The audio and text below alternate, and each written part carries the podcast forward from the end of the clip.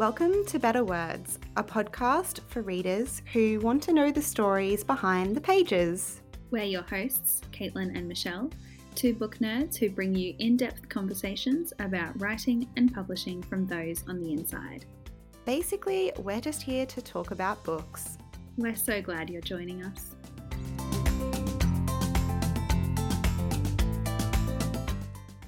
Welcome back to Better Words. Hello, welcome back to another episode and another book club. Yeah, I'm really excited to chat about this because um, it was a very random find that I found in my um, library BorrowBox app, and I just really liked the cover.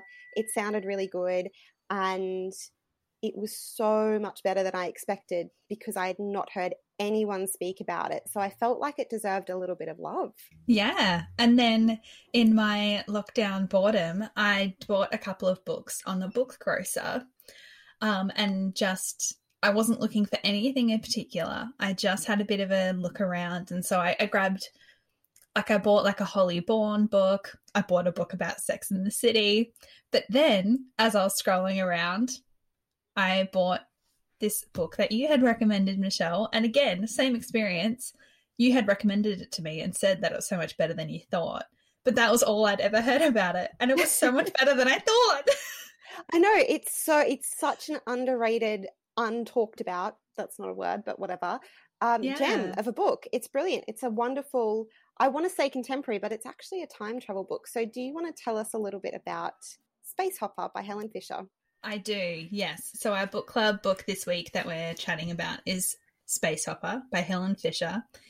And funnily enough, just before I read the blurb, so Space Hopper, for those who don't know, because I think this is a bit of a British term, is one of those like like an exercise gym ball, but it has handles and you like hop around.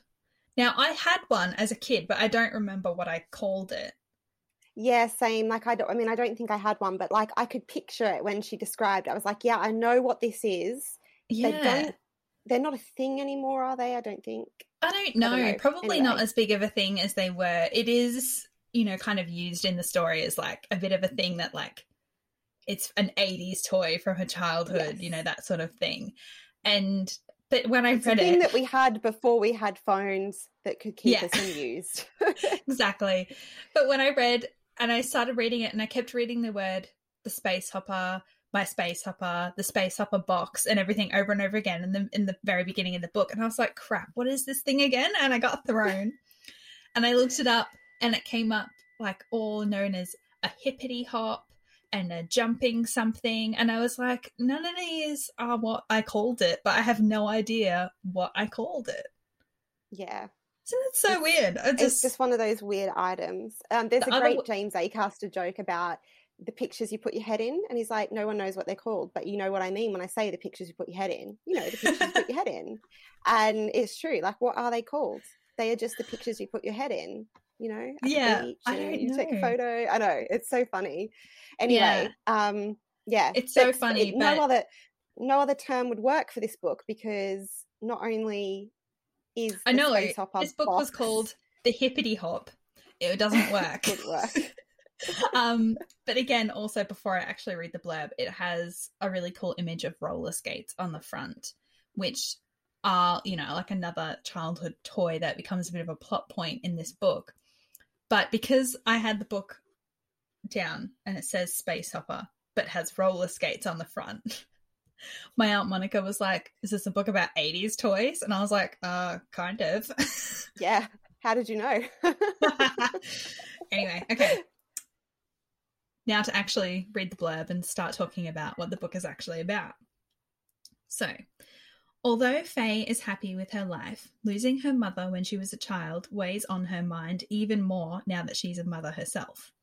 She longs for the lost moments, all that was never said, and all that could have been.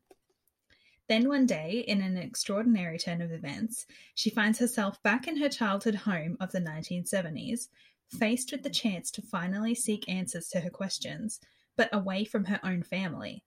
How much is she willing to give up for another moment with her mother? This is an original and poignant story about mothers, memories, and the moments that shape life. But most of all, it is about believing the unbelievable.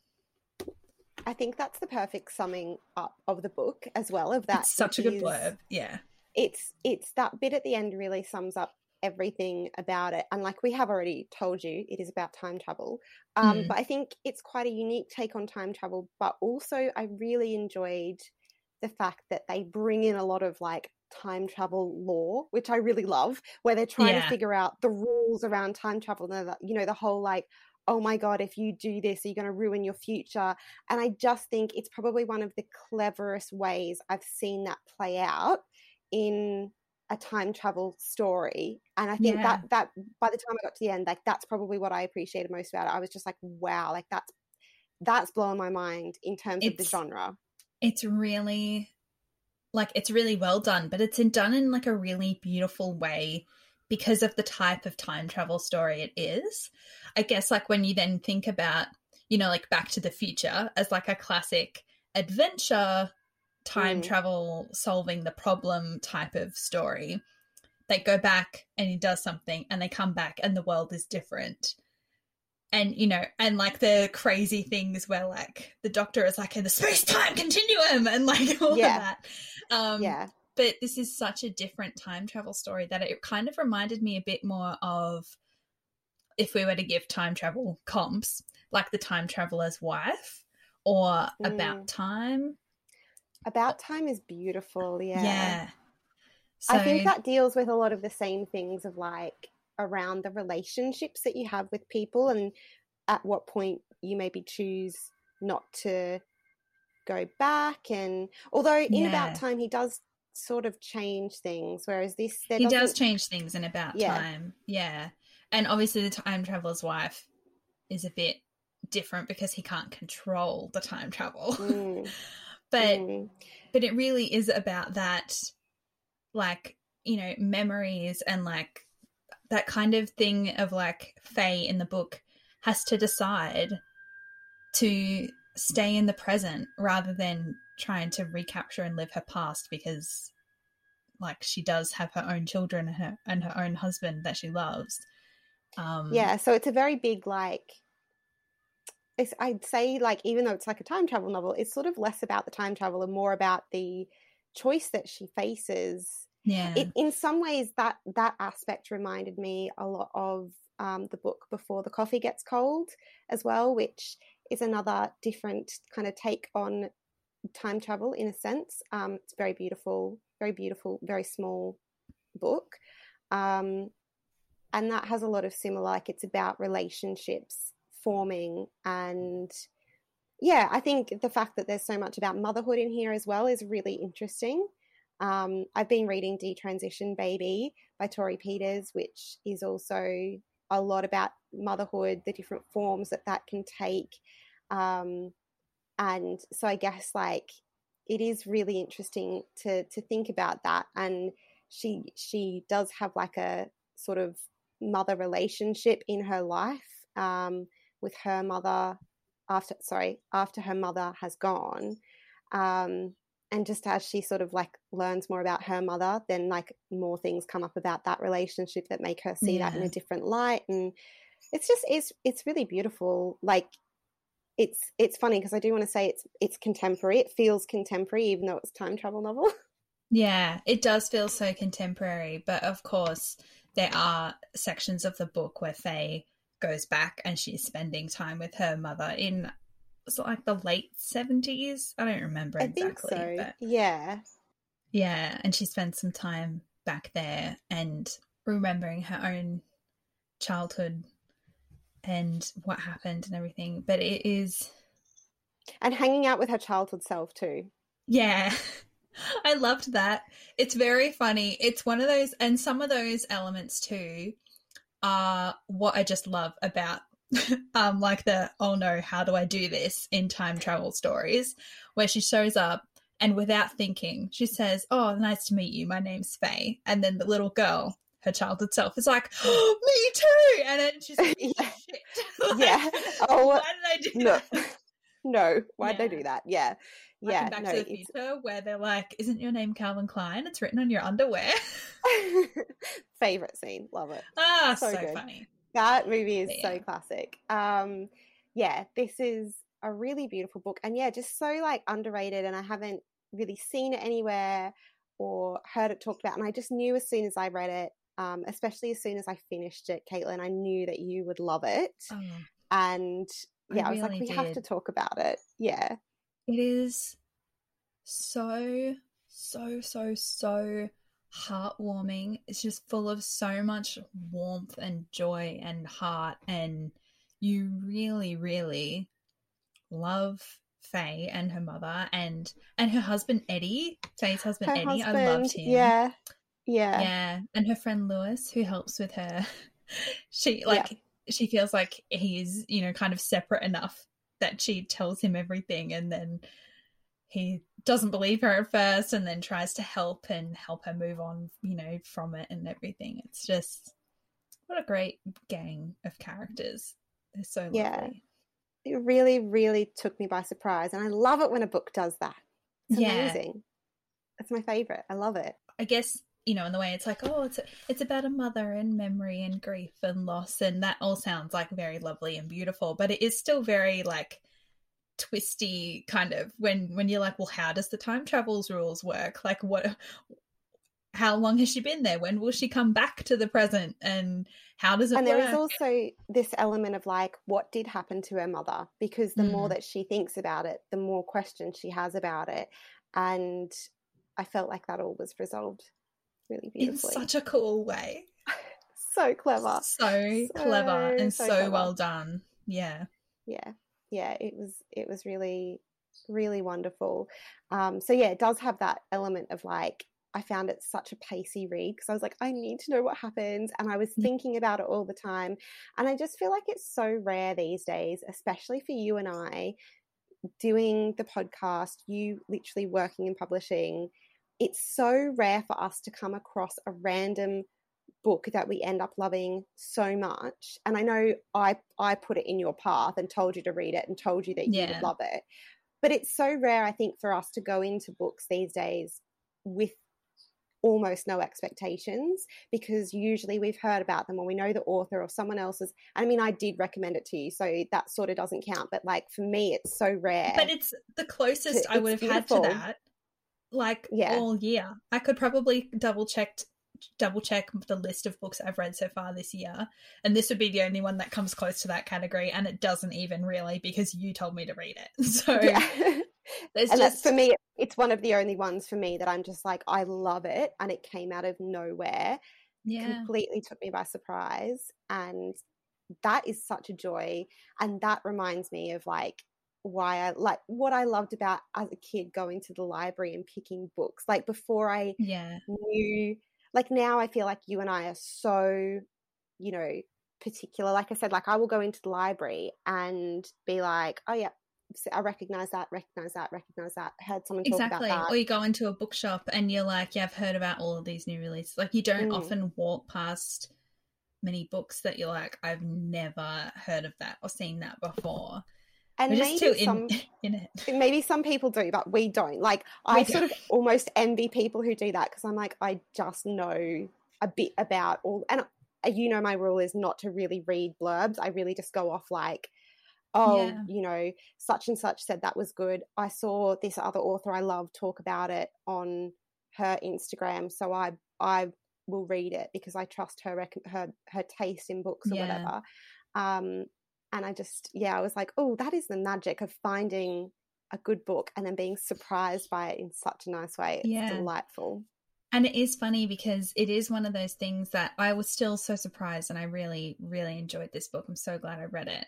But there are still things that, you know, because because we've done this podcast for four years and I work in publishing now and you know, we're just like in it and so we know. So like looking at this book, everyone who can't see it because this is audio, it's got endorsement quotes from Diana Gabaldon and Mar- Marian Keyes on the front, which is women's fiction and slightly historical and time travel, you know, like that tells Mhm. me a lot already, Yeah. you know, like, and you recommended it. So, like, Yeah. We all these like little things from years of reading books and looking in bookshops and publishers' websites and everything give us all the information we need.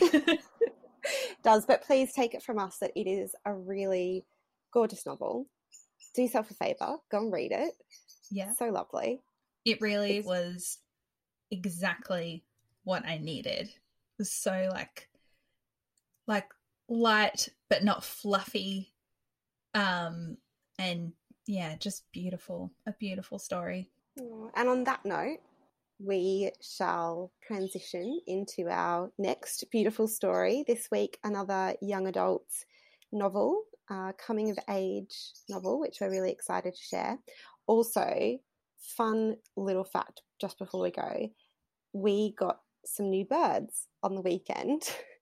And Caitlin will remember, uh, and listeners who've been with us a long, long time will remember that we used to have birds um, when we lived in Australia before. And um, so, if you hear a lot of chirping in the background of future recordings, it will be That's why. said birds. Um, and I will do my best to minimize the chirping, but they like to chirp. So, yeah, they're little cute little peach faces. Um, They're birds, So- that's what they do. yeah, yeah, yeah. Um, so yeah, just a, a fun, a fun little fact for our listeners. Um, so yeah, we hope you enjoy this chat. We had so much fun uh, reminiscing about Dolly and girlfriend and the sealed section Oh, and high um, school. So and fun. high school. Yeah, Yeah. keep listening to find out why.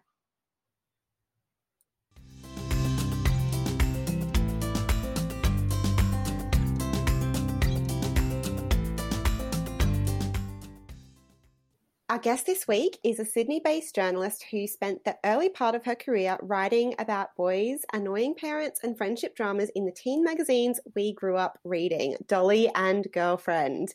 She loves the beach and can be found there whenever she's not writing, and also sometimes when she is writing. Her debut novel for young adults, Half My Luck, has just been released after winning the Matilda Children's Literature Prize through HarperCollins. Welcome to Better Words, Samira Kamaluddin. Hello and good pronunciation there, Michelle. Yay. I was getting worried. uh, it's so lovely to have you join us because, as you told us just before, you listened to the podcast. So, yay, welcome. Fun to like be a listener and then be a guest. It's very cool. Yes, yeah, we're so love that. excited. So nice. Um, and we just need a little disclaimer, Caitlin. Because I work at HarperCollins, although I don't actually work in the children's team, I work in our adult team. So I still still had to email Yvonne and pitch my, pitch myself and say, "Can we please have Samira on?"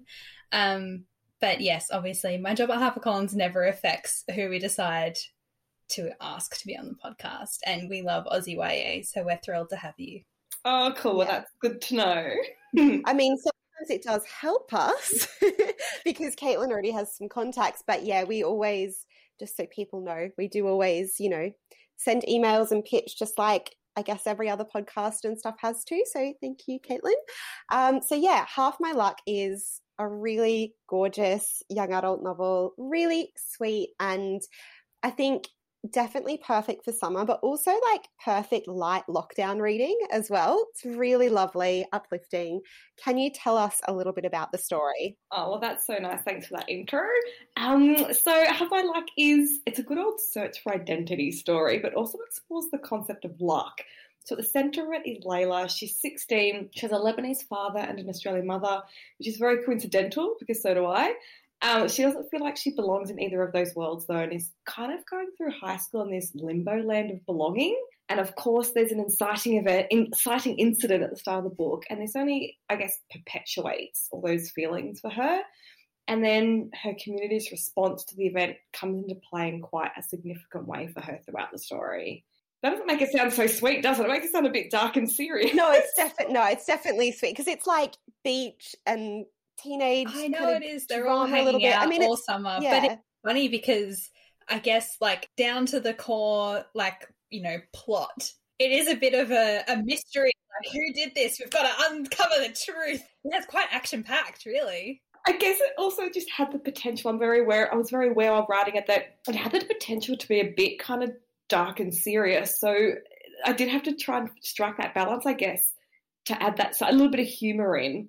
Not too much and not flippant, but enough to make it go, okay, I'm not just getting really sort of down in the dumps about this whole kind of really big issue. Um, and I guess too, like dealing with the issues that you do deal with in there, I guess you sort of want to maybe reach a, a different audience who maybe aren't necessarily concerned with a really serious book, but but you know, just to bring it into an everyday book. It doesn't have to be, you know, we often talk, I guess there's that talk of like issues books and stuff. It doesn't have to be an issues book. It could just be a girl who is going through this stuff and this stuff happens in the background with her community and it's very much part of the story but it doesn't take away from you know what layla is going through just as an average teenager and whether it's dealing with lebanese culture and australian culture or you know a mash of other cultures i'm sure that there are so many teens who feel like they can relate to that like identity crisis in a way of like which half am i? Where do i belong? So i think yeah definitely is really um, strikes that that balance, like you say. Oh, totally. And I think you don't have to be of a certain culture to be reading this story. Like, let's be honest. Like, everyone has their shit to deal with in high school, right? Some everyone feels yeah. different for some reason. Whether you literally grew up on the wrong side of the tracks, you your parents do a job that's embarrassing to your friends, or like whatever it is. Like, there is something, and this is like you say, it's just one girl's story. It was kind of my story. yeah, so I guess that leads us into our next question. Caitlin, yeah. did you want to did you want to ask that? Yes. Well, you know, as we've said, obviously the key theme in the book is that belonging and identity that Layla is dealing with, particularly in Layla's situation. She feels like she has this half of her life with like her Australian friends, and then the half of her, her life with her Lebanese cousins and family and friends. And as you've said, obviously that was your experience as a teenager. So is that why you wanted to explore this in a novel? Is it just because that was your life experience? Uh, actually, this isn't the story I wanted to write or thought I was going to write. I actually felt like it was something that was really uncomfortable for me to talk about. And it's something that you know, even as an adult, I'm finding a bit kind of it's cringy to talk about, and for a really long time, didn't really want to acknowledge it. When I quit my job, like you're told not to do, to write a book, um, I, I had this idea in my head of this story that I was going to write. I'm not sure it would have been a nice story, but um, when I sat down to write it, it just it just didn't feel like it had any heart, and I kind of reverted to this word document that I had sort of, you know, as they say in the drawer, um, on my computer somewhere, and it was this paragraph, which is now the first page of Half My Luck. And I kind of just noted this idea down around, or as the conversation between her and her grandmother, her Lebanese grandmother. And I thought I wanted to write something really funny. I, I grew up reading things like The Secret Diary of Adrian Mole and Greta Colleen's My Life's a Toilet and um, Robin Klein's Hating Alison Ashley. And I loved that sort of slapstick kind of comedy stuff. And I thought it could have been funny to be writing about this, you know, the embarrassment of this ethnic family because there were so many things that were embarrassing for me. Like my dad did so many, there were so many cultural nuances that my friends just didn't get, and it was just I was mortified. Um, so I thought that's what it was, what I would at some point maybe an idea for. Sat down, as I said, quit my job to write this story, and it just wasn't right. Went back to that first page, and the more I started writing, I guess I was sort of going on this really emotional journey, and all these things were coming up for me that I didn't know I felt and I didn't know I remembered, or or yeah, like it was still feeling. So it got into this little bit of a darker place, and then I had to go back and kind of tone down that humor on that first page because it wasn't that silly story anymore. Um, you know, these characters are invented, the storyline's invented, but absolutely drew inspiration from that confusion, embarrassment that I felt in high school and mm. really, yeah, really dug deep into those feelings. And as I said, it was kind of this cathartic release, really, to finally go, I'm actually okay to be talking about this. I don't know why for so long I've been burying it down. And it just felt like the right story at the right time to be telling, I guess, for myself.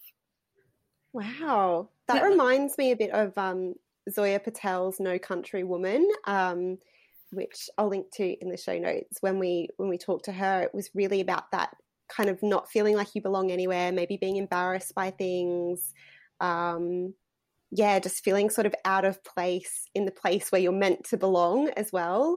Um, yeah, that must have been tough to sort of go back. Was it was it hard to go back over, especially since you didn't really realize you still held those? Feelings? Yeah, totally. And I think as a teenager, I didn't acknowledge it, and I didn't. It's not something I talked to my friends about. And even when the first person to read the manuscript when I finished it was my sister. So I'm really close to my sister, Amy. She's two years younger than me, and we both grew up reading, writing. Like we both, you know, we used to read each other our stories. So she was always going to be the person, the soundboard for me.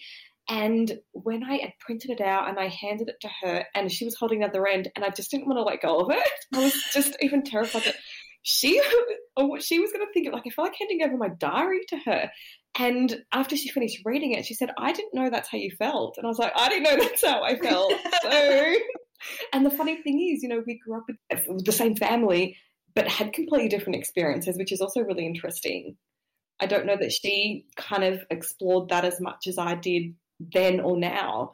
Um, so yeah, and, and sometimes it was hard. Sometimes I felt really, yeah, like sad about things or uncomfortable to write things. Like, oh, this feels a little bit uncomfortable to write, but I guess sometimes I say that discomfort is good and discomfort has significance, I guess. Yeah. Well, it definitely comes across in the novel as really heartfelt and really sort of genuine and stuff. So I suppose that that was that was worth the Yeah, no, yeah. I'm glad you say that because authenticity was really important to me. I really wanted the language to sound like where I grew up and the place to look like where I grew up, although in saying that we didn't swim in that that water, it was disgusting. Um, but it used to be a beach in the 1930s, and I spent my high school life dreaming of the days where all I wanted to do was live by the beach, which I now do. But um, the river that I grew up at, uh, the Georges River in, in southwest Sydney, is not swimmable, and it's not. Um, it's not I love that you fixed it in your in your book. You're yeah. like, I always wanted to be able to go to that river and swim in yeah. it. So, so now it is a beach. Yeah. It will be a beach, and people will swim at it. and everyone hangs out there all the time. It's a place yeah. to be. Yeah exactly. Yeah. That was the dream. Brought it to life. Hence why I didn't actually. The suburb is ambiguous. I didn't name it. I love the idea of going back to your teenage experience and fixing it by writing the novel. Yeah. And what did your sister say like afterwards? Apart from you know that she didn't realize that's how you felt, did she say anything else about the novel? She really liked it, and I, she's a school teacher as well, so she's also very. Um, you know, I knew that there was going to be constructive feedback from her, and we we workshopped a new title because um, at the time there was only it was called the original title was Layla Unlucky, um, and then not to give too much away, but obviously there's a second point of view in the story. Um, so we had some really kind of constructive conversations, you know, with her teacher voice. Um, but she was really encouraging. She really liked it. Um, she thought it had legs. She was like, "This needs to be on the HSC list," and you know, so it was really. I was like, "Well, speak to the Department of Education for me, would you? Yeah, that's very encouraging.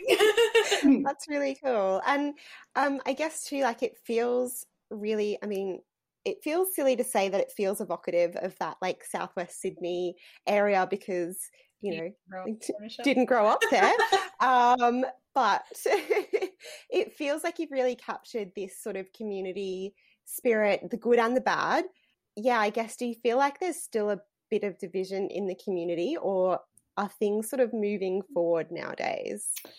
Oh, look, I think it's probably always going to be there, isn't it? Just as a society, that's just the way we are. Different is always going to be different and always going to be viewed as that way. Um, yeah, I mean, I, I don't live in the area anymore. My family and some of my friends still do, and I love going back there. I'll never forget where I come from. That's really, you know, important to me as well.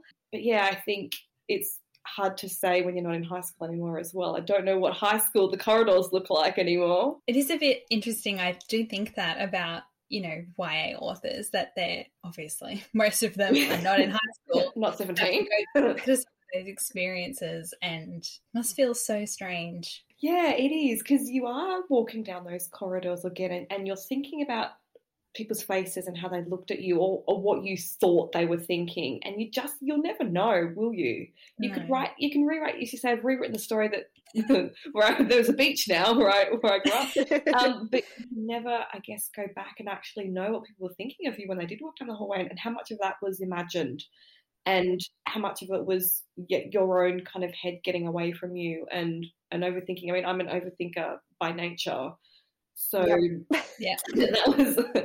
I, I, could just I sit and overthink this as well. Yeah, and like we're all chronically, um, you know, obsessed with ourselves, especially when we're It's teenagers. so much worse when you're a teenager. Yeah, like literally, where's that, that saying of like you are the the protagonist of your story and stuff. So you make everything about you, and I think especially especially when you're a teenager and there are those you're surrounded by all these other people all the time, and there are these like factions and all this sort of stuff. And I think it's funny in all those beach scenes how everyone has their like little groups and stuff, and you could just picture Oh, again. you can see it so school. Yeah clearly. you could, it could be any high school and you could just see it and it's not even in a high school setting it's it's in the summer holidays it's like out of school but you can just see how that translates across you know pretty much every high school it's almost a universal experience isn't it and i think it's good to it's good to sort of go back and revisit that sometimes but also as adults be like oh i'm kind of glad that we're out of that now I actually feel like, to be honest, I've got one foot still in there. I've got one foot in there. I've got one foot in adulthood,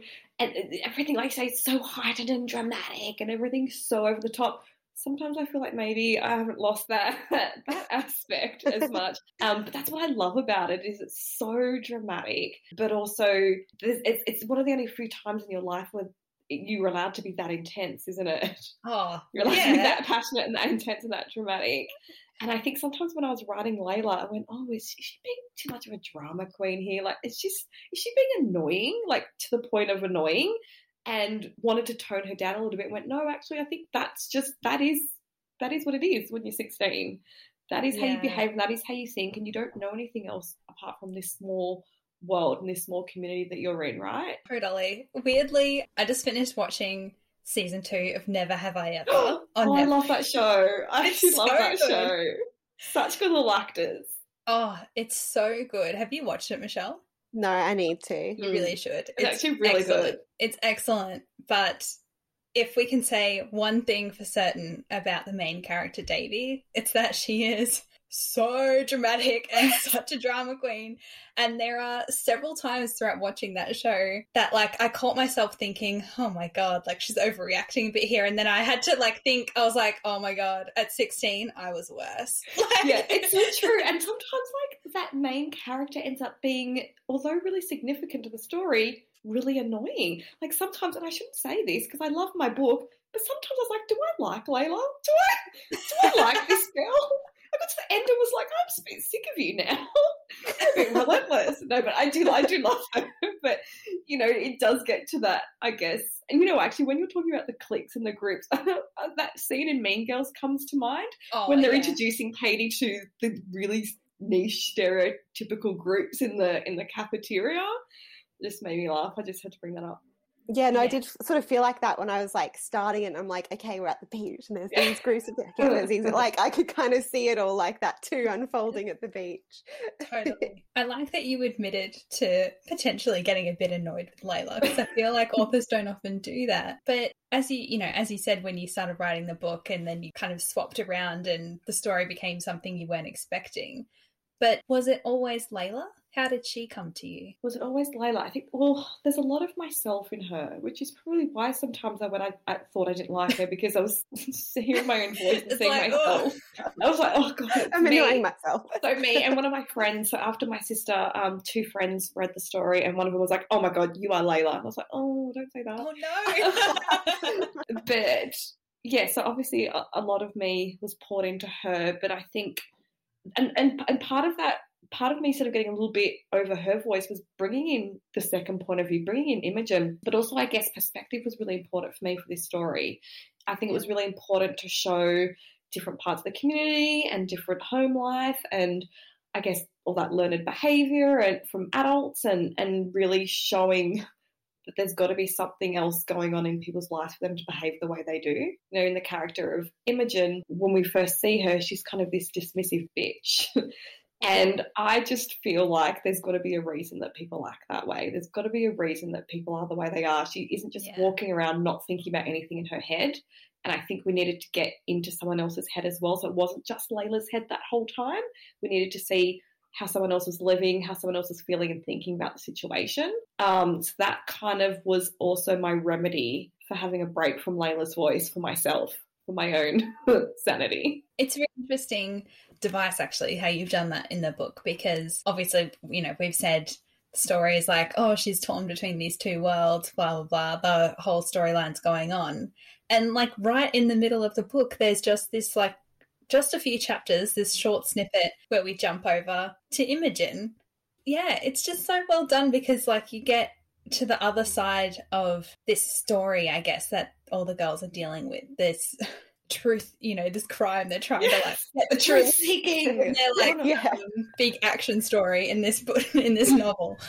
But yeah, I really enjoyed swapping over to Imogen. Okay, well oh, that's good to hear Yeah. because I don't, I don't, I didn't know how done that was to do that. I hadn't read many books that only do that sort of in the middle of the book, and I just was like, I don't know. I wondered if any publisher was going to tell me that that wasn't a good thing to do. They didn't. HarperCollins didn't. So You've just got to break the rules, honestly. But honestly, I think Well, it what, worked what really works well. for you? Yeah. Yeah, Yeah. it mm. worked really well as well because obviously, like Layla feels like she's misunderstood in a way by different, but like by her Mm. mum's family and her dad's family and things like that. But then Imogen is another girl who feels like how people see her is very different from the reality.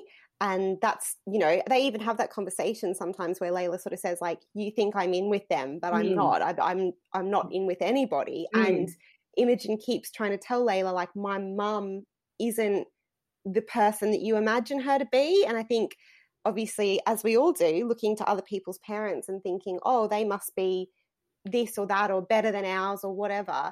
And Layla's doing that with Imogen's mum. And I just think it's a nice reminder again, and especially when you do that perspective shift and you're inside Imogen's head, that, you know, actually we are really full of ourselves as teenagers and we need to remember that other people aren't in the same space. Um, so while I was doing some research for this, I now can't find what I found online. Um, but I saw in one of the announcements about the the prize that um, you'd had a few comparisons there to that Aussie YA icon looking for Alibrandi, and I guess it is sort of similar in in a way, really. But how do you feel about um, you know having your writing compared to that? I honestly do not feel worthy of that comparison. Like Melina Marchetta is a goddess, and that book is so significant, as you say, it's an icon. And I, yeah, I just can't fathom that, to be honest.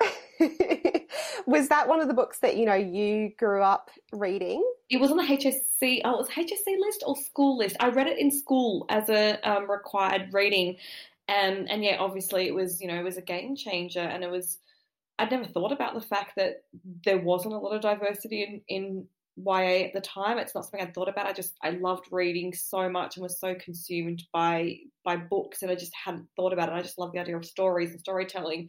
Um, so that was the first time I guess that had really kind of been pointed out and highlighted, and and I guess the first time I ever you know personally had a connection and felt like I'd seen myself in a book. So yeah, mind was blown when I saw that statement. I think it was from Lisa Berryman, publisher at HarperCollins, or one of the HarperCollins marketing team, maybe. So, how do you feel to be like part of the community now, contributing to that diversity, and to to see that maybe one day another girl, much like yourself, picks up your book in a library and feels like they've been seen in a novel? How does that feel? That would be so cool, and like, and that's that's the objective, isn't it? If it's one person who picks this up and says, "Oh, this book speaks to me, this book makes sense to me," then you know I've done my job, haven't I? And the the dream, that's the dream. That's a very high standard to to kind of live up to, though. The whole looking for Alibrandi analogy. yeah, that is that is a hard act to follow, isn't it? Yeah, definitely. And I think, and obviously, that was a really successful um, story that has stood the test of time. Like even when you sort of reread, or I actually haven't read it since high school, so I should go back and read that. But I have watched the movie since, and you know, it's so early 2000s, so 2000s and so 90s, and just the clothes and everything that's happening. Like Telstra's called Telecom, and it's you know that stuff like that dates, but the story doesn't.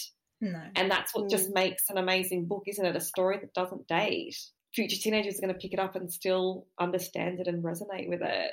When I was starting, when I was writing this story, I was like, oh well, there is there is all that diversity out there now. Am I doing anything different? Am I bringing anything sort of new and fresh to the plate? But I guess I kind of was drawing from my little unique angle of being that halfie. So I hadn't seen anything like that as yet. Yeah, it's definitely. I mean, as it should continue to grow, hopefully Yes. as well. Yeah, with Yeah, wonderful exactly. books like this. Yeah. Well, I want to ask you about your experience with the Matilda Prize, particularly because this is the first year that the children's team at HarperCollins ran the Matilda Prize. So it's not like you'd seen last year's winner become a bestseller or anything. So tell us the whole story. So when I first saw the ad for it, I don't know, something just went, this feels like the home for Layla. Like it just, I don't know, something about that kind of that call to action. And I think it was maybe a few months. It was. I remember it being the applications being on Australia Day, so 26th January, and I it a few months before that. So I put it in my calendar, I put it in my diary, and as a little notification to enter. At this point, I'd I'd had it written for a few months, and I'd sent it off to maybe two publishers, and I actually got really nice nice rejection letters. Um, and it was feeling a little bit like I didn't I didn't know what to do with it and kind of had shelved it a little bit and saw that and went right that's that's my task for 2020 that is the one thing that I'm going to do in 2020 I'm going to enter this competition and Before the end um, of January. Yeah. Get it out of the way. Achieved. I mean- Before the world went to crap. you laughed, but I almost didn't do it. So I, I went on a pub crawl um, on Australia Day, and and it was I got home. It was just like a daytime kind of pub crawl, and I got home and looked at my calendar. I was like, oh my god, the one the one thing I was going to do for 2020 that I'm not going to pub all day. So I literally entered on my phone. Like I had my the manuscript on my Dropbox on my phone. I was like, oh my god, I've got to upload this before midnight before it ends. And so uploaded it on my phone, and then and then Like it's, in uni when you're like, oh my god, it's eleven done my assignment. Writing my assignment. oh my god, which exactly how I that's exactly how I operated in high school. I Oh literally God. I'm the last minute girl. Um, and forgot about it because as you say, something very significant happened in the world. And because that was March, wasn't it? That that all kind of kicked off and yeah. consumed by that. And so then I also missed the email from um, Lisa telling me that I was shortlisted for it. she sent the email on a Friday afternoon, and it was Monday night, and I was just sitting there like eating my dinner from the TV. I was like, oh, I suppose I better check my emails. And I thought it was a press release because it said strictly under embargo in the subject line. I was like, oh, it's this press release. And I and it was Lisa saying, You've been shortlisted for the Matilda Prize. I was like, What? And I was like, Oh my God, I completely forgot about that. And then literally like spat my food out. And this is like 6 p.m. at night. And she was like, can you please send me this, this, and this for the press release that goes out Tuesday morning at 11 a.m.? And I was like, oh my God, like, do I call her mobile? Like, is that really inappropriate? oh my do. God. Me out if I don't And they, this. they, get, have they replaced me already? because I'm gone. And the funny thing was, I had a missed. I don't like answering mobile numbers and I don't know. Just Who a thing. does? And when I matched it up, I had a missed call during the day and looked at all the, her email signature. I was like, oh my God, she called me in the day and I'm just an absolute flake. So I've just sent this panic email back going, oh my God, I'm so excited. And here's the answers. And is it too late? And then Oh she was like, no, it's not too late. So the press release went out with the shortlist on the Tuesday. And I think that the stuff that I was answering was for their socials that was running later. And she organised a chat with me, which I assume she did with the other shortlisters as well, just to like, I guess, a bit of a getting to know you kind of thing. And so it was a few days later that we got the phone to her, the first time I'd spoken to her. And I was so nervous. I felt like it was a job interview. Like, I was like, I feel like I need to write some answers down. Like, what is she going to ask me? And it actually ended up just being this really, really nice chat. Like, we chat about lockdown and we were like, just, you know, we're going off on tangents. So it was a really comfortable conversation. And I just immediately felt like really comfortable with her. The press release said that the announcement was August something. Again, put that in my diary. Be like, don't miss it this time. Um, so I missed the email again, telling me that I've won. So, I know, yeah, so the day that Lisa had emailed me to say that I'd won, I obviously didn't read it. I was moving house, sitting in the driveway of my old old, flat, and I'm putting things in my in the, in the car.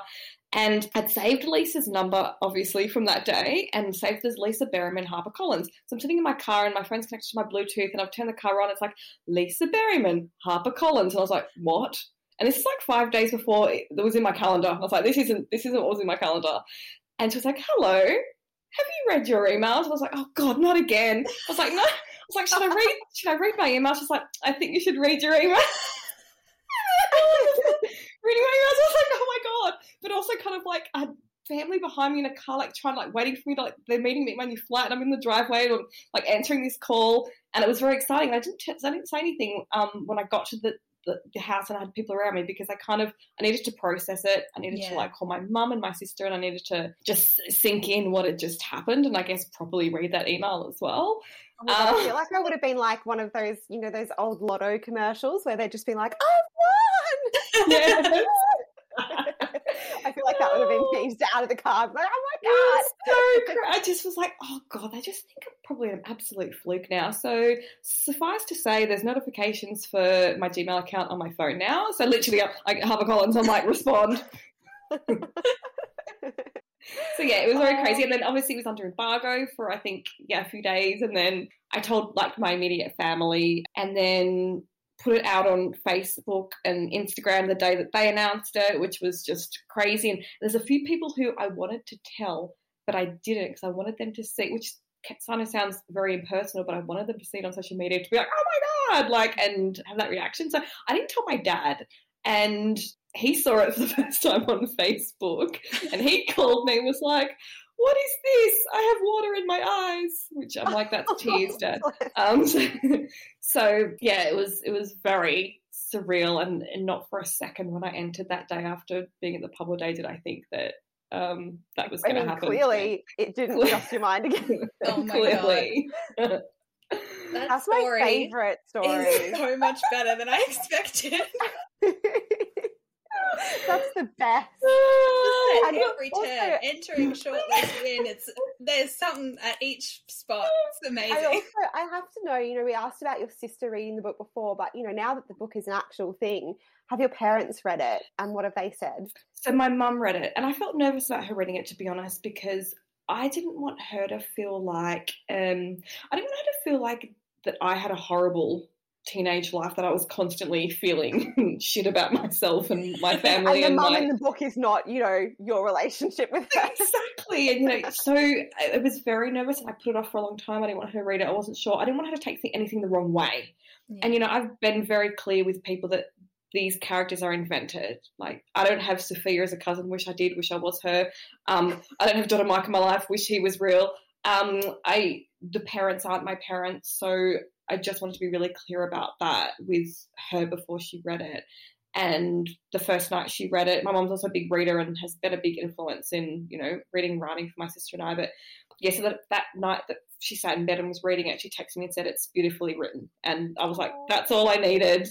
but keep reading and make sure you're not offended by anything else off the first page. and you know, she loves the grandmother character, and, and I don't, oh, yeah, that's also invented because I'm one of 87 cousins on that side, so I don't have that that personal relationship with my Lebanese grandmother, as you wouldn't when you're one of 87 grandkids. But I love that relationship and that character in the book, yeah. though. That just like be a good person in here. I was like, oh! the simplicity of it, isn't it? Yeah, just yeah. the simple things and believing in the simple things, and and yeah, I think I really wanted that to be. I mean, that also just became a bigger part of the story than it was meant to be. As I said, it was meant to be just the how embarrassing the ethnic grandmother, and and yeah, she I guess is a little bit of a driving force inadvertently as well. Yeah. Oh, that's such a nice story. I love that. I love that story. So funny. Oh my god. Um, so can we go back to before you started writing the novel though? I oh my god, I dreamed of working in magazines when I started studying journalism. Um, so yeah, what was it like working at a teenage magazine? Because you know, us, I'm sure us reading them was like, oh my god, it must be so glamorous to work at Dolly or Girlfriend, and oh my god, the sealed section. Oh, oh my god, so just for the record, before you ask, because people do ask this, I was not Dolly Doctor. Um, but I I was barely I was barely out of teenagehood. I was 19 when I started working at Dolly, so I was oh all oh my, my God, all my yes. friends were yes. in it because I was 19. Like we, my sister was in, and her friends were in fashion shoots, and my my friends were in stories, and so I was kind of because I was the junior burger of the office. I was I was used as this kind of like resource like oh Samira, we need boys yes. we need three boys aged between 17 and 18 can you get them by tomorrow and I was like on it my cousin and his friends will do it um, so everybody was That's in amazing. Dolly. Everybody was in there. Um, so I feel That's like so I was. cute. I grew up with Dolly, and then started working magazines at seventeen. Because before that, I was at the Bulletin, which is business, serious, current affair news magazine, and then got the job at Dolly when I was 19 and, and still felt like I was had not left as a consumer. It was very, very cool. I got to do lots of very cool things and meet very cool people. So it wasn't, you know, glamorous. It wasn't. It's not. It's not um the bold type. Sometimes I watch that show and be like, "That's no." We didn't Yeah. dress like that, and we didn't just go out in the middle of the day when we felt like it. That's not how it works. That's how I feel about yoga. Just, that's not yeah, that's not how publishing works. No. Totally like I, you know, in watching watching movies and TV shows about magazines, I'm always like, unless America's different, and it might very well be. That was not my experience. But like, my experience is not the bold type, is not Devil Wears Prada. like, our office was dingy as. um, you know, the Packers built that building in like 1965 or something. yeah, I did. I did. My, I did a week of work experience at Madison Magazine, which was like the dream. I worked yes, at Madison too. like. um. So yeah, I did a week of work experience there, and yeah, that that building was not glamorous. I did enjoy much more when I I went back to do an internship um, about a year later, or maybe later in the same year at Bride to Be magazine in Pacific Mags Mhm. and that building was just like when I, I remember going there the first day, like getting off the train station at Redfern and walking through. Yep, I there, worked and in I that building too. Oh my god, like it was just so different because I'd Yeah. been. I mean, I loved being in the city for that week. Oh my god, it was like this is like two. These are this is a month and a week that like defined my. I was like, oh my god, I feel like I am in Devil Wears Prada. Um, but you know, because like for uh, I mean, I wouldn't say that Rocky is country totally, but it's definitely got aspects of that. And to go to Sydney, I was Especially just like, compared oh to my God. Sydney. Yeah, Yeah, I was just like, oh my god, I belong here. I am not. I I do not belong in my country town, and it was just like, oh my god, walking into the lunchroom at Pacific Mags, and I was like, oh my god, I just walked past someone who was in Home and Away. Oh my god, Oh my god, I know, I know, and and I mean, look, I, you know, I grew up in Sydney, but I grew up in Southwest Sydney. I grew up in the suburbs, so even for me, going to the city at seventeen was like, got to get my That's- business, yeah. my button-up shirt on, got to get my. Yeah, so I was 18 when I did my internship. So yeah, it was very much the same like vibe of like, oh my god, how lucky am I that I get to experience this? Like, oh my god. Yeah, exactly. And I think for me, so I didn't go to uni, so it was my training ground, and I learnt. And my first mentor was at Dolly, and I got to, I, I learned everything. I guess being in that office and watching what was happening and, and being on these really cool photo shoots. I mean, just really crazy things like there was this um, shoot with a bunch. It was this epic. With every year, Dolly had this like summer beach guide. And it was fashion and features and stuff. And someone had this bright idea of hiring a bus and taking a bunch of teenagers to Palm Beach and shooting at this beach house for about 16 hours. And then I got put in charge of looking after the people on the bus. So 19 year old Samira's on the bus going, Can everyone just, God. just sit down and be quiet, please? While we're driving from city to the northern beaches with like 25 kids, some of which were my sister's friends. Um, Oh, so no respect then. Like, had no authority. no authority. And during this shoot at this really cool beach house and things like that, like I wasn't exposed to things like that growing up. I've never seen these crazy mansions and things like that. except for So in the pages of the magazine. yeah, exactly. Oh, that so, would been so cool. yeah, things like that were very eye opening and also entertaining and just a, it was growing a growth experience for me. I was working with older people. I mean, some people were 10 years older than me. Some of them are still my friends. And I forget that there's even that age gap now. But at the time, I think, why were you wanting to be friends with me? Like, I was 21 and you were inviting me to your weddings and stuff. Like, I was like, why would you just wanted to You be were like, friends with should have me? been so annoying. Why weren't you annoyed by me, the was- young one in the office? You know, like, I had my 21st birthday at Dolly, and I was just like, Oh my why do you?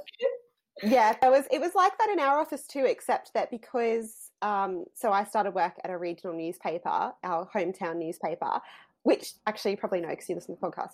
Um, but there was one year where you know because it's the place that you start your career, right? So there were so many of us who had started here, were from here, um, and you know had got hometown jobs. So there was one year that there were like five 21st in the office, like we were such a young team and our editor was like the father figure and we were all like the team it was just it was such a nice vibe like that particular you know how you sort of it's funny, isn't it? You sort of move through stages. It's like a school group, except instead of all staying in the one class, like you have those sort of cohorts of colleagues where there was a particular group and you think, God, that was a good group that mm. we had then. And then, you mm. know, a bunch of people leave and it's sort of different, maybe not the same, but there's like one particular year I'm just like, I think, oh yeah, God, we had so much fun. Like our lunch breaks yeah. were so fun.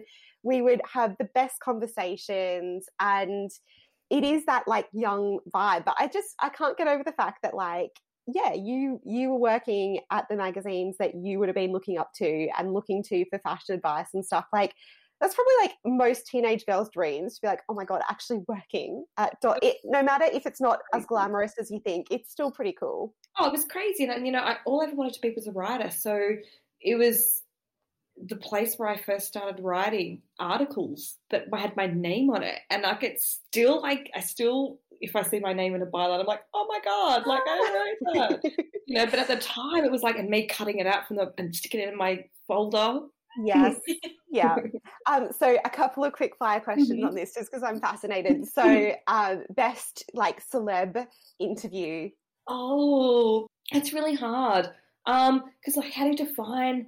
Like, are you talking caliber of celebrity or just what happened in the interview? Oh, go um, both. Go both. Okay. Like, one that you're like. I, see, I don't. Okay, I don't think this is super impressive. But when I tell younger people, they're like, "Oh my god, what?" That I interviewed Avril Lavigne and I have a photo with her, and I'm like, I don't think that's super impressive. But a few pretty younger cool. people cool. are impressed by that. Um, I did.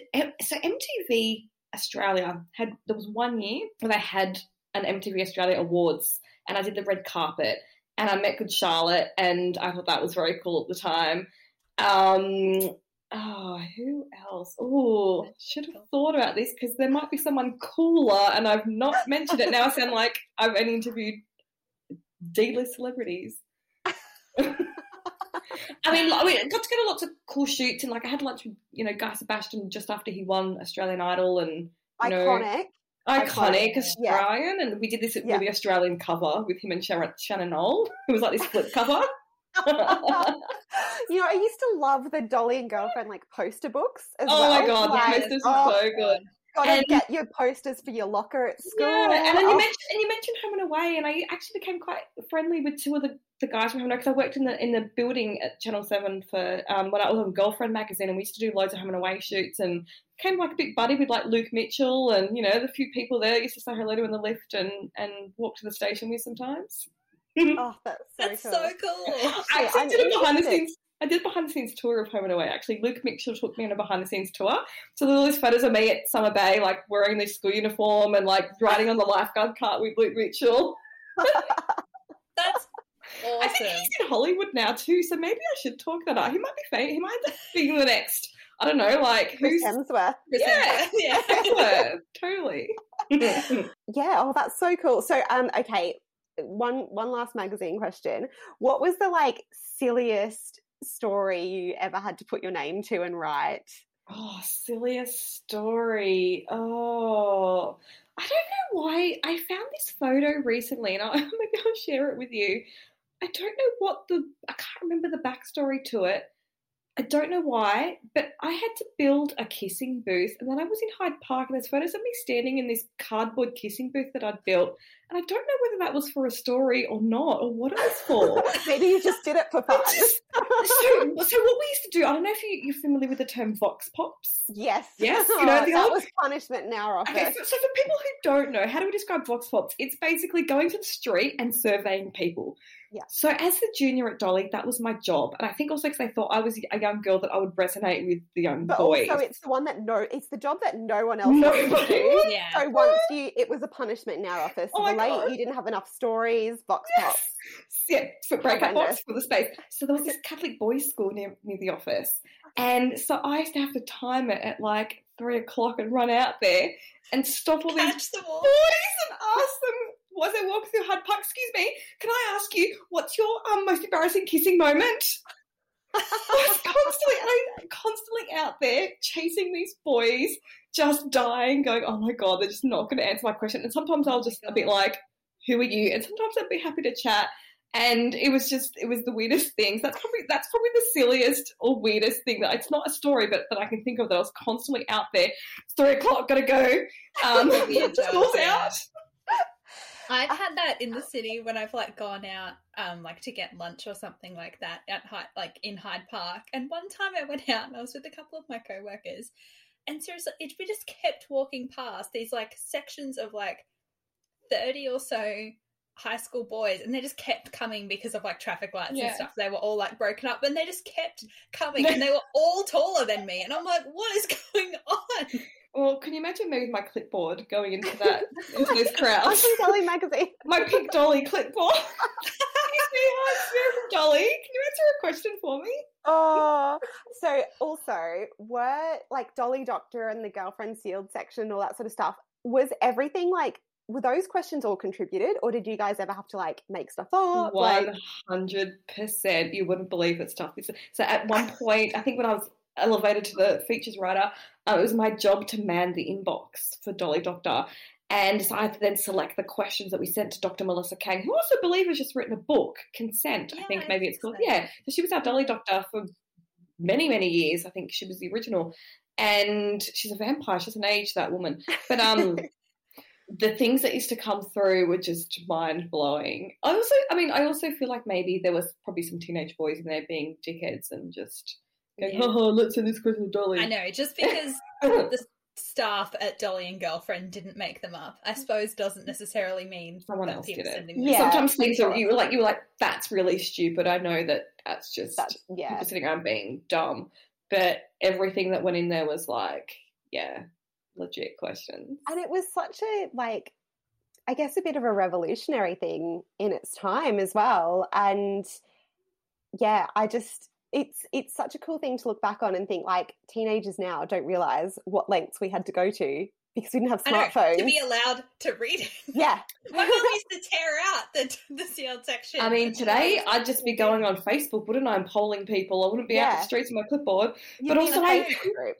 Also, I think it's really sad. I think it's really sad that tangible product doesn't exist anymore, and I'm sad for like my future children to like if I show them, look at this great magazine I worked at, they'll be like, yeah, we don't care. what's a magazine Who cares? What's a I'm so unimpressed. So Yeah, like unimpressed by this.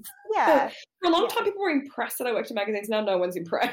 yeah yeah Well, Exactly. now you've published a book. Yeah. that's. Look, that's just I just I'm living for the impressing people. well, I'm impressed that you worked in a magazine because that was always Oh, like thank you. my until I realized how um, ridiculous that dream probably was and that it was Oh. going to be very hard to get a job. So I just went for something a little bit more achievable, which turned out to be quite good in the end as well. So oh, good. not complaining at all, but it Good. definitely was a different path to the one that I uh, sort of thought I would be on when I sat down and read Madison magazine because Emma Watson was on the cover and was like, Yeah. "This is what I want to do." Oh my god! I mean, this is and the thing is, you know, we everyone had to. I hate the word pivot, but everyone had to when magazines started dying. We had to figure out what we did next. So Mm. Yeah. you didn't have to go through that.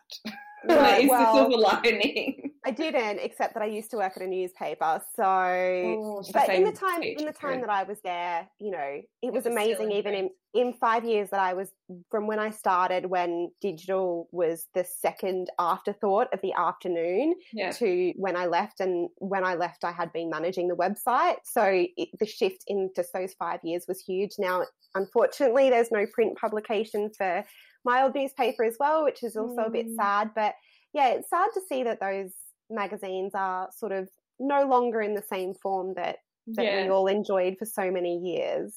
Totally, and I think it was it was also sort of an impetus for me to write the book because I was feeling at the end of my career, at the ripe old age of like thirty, but like I was feeling um, at the end of my career in magazines and didn't know what to do next, and I felt like while I took a little bit of a hiatus, that it was the perfect time to write the book because Was it always going to to be young adult because Yes. of your experience Yes. in?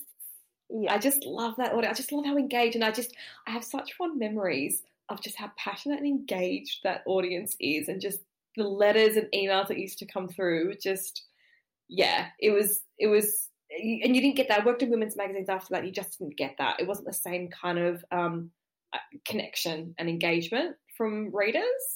yeah. So I've And again, it's like you said at the start, like everything's so intense. And I guess, you know, teenagers are passionate about stuff, whether that's Mm. One Direction or climate change. Like, teenagers do.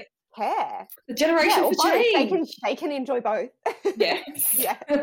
they can not Yeah. care about anything and also really care about a lot of things. So Yeah, yeah, it's it's wonderful and it's amazing and it is I mean, that's why we as readers also keep returning to YA because it is such a great time period in your life to like reflect back on and sort of explore as well. Um, so thank you for letting us go down memory lane with Dolly and girlfriends.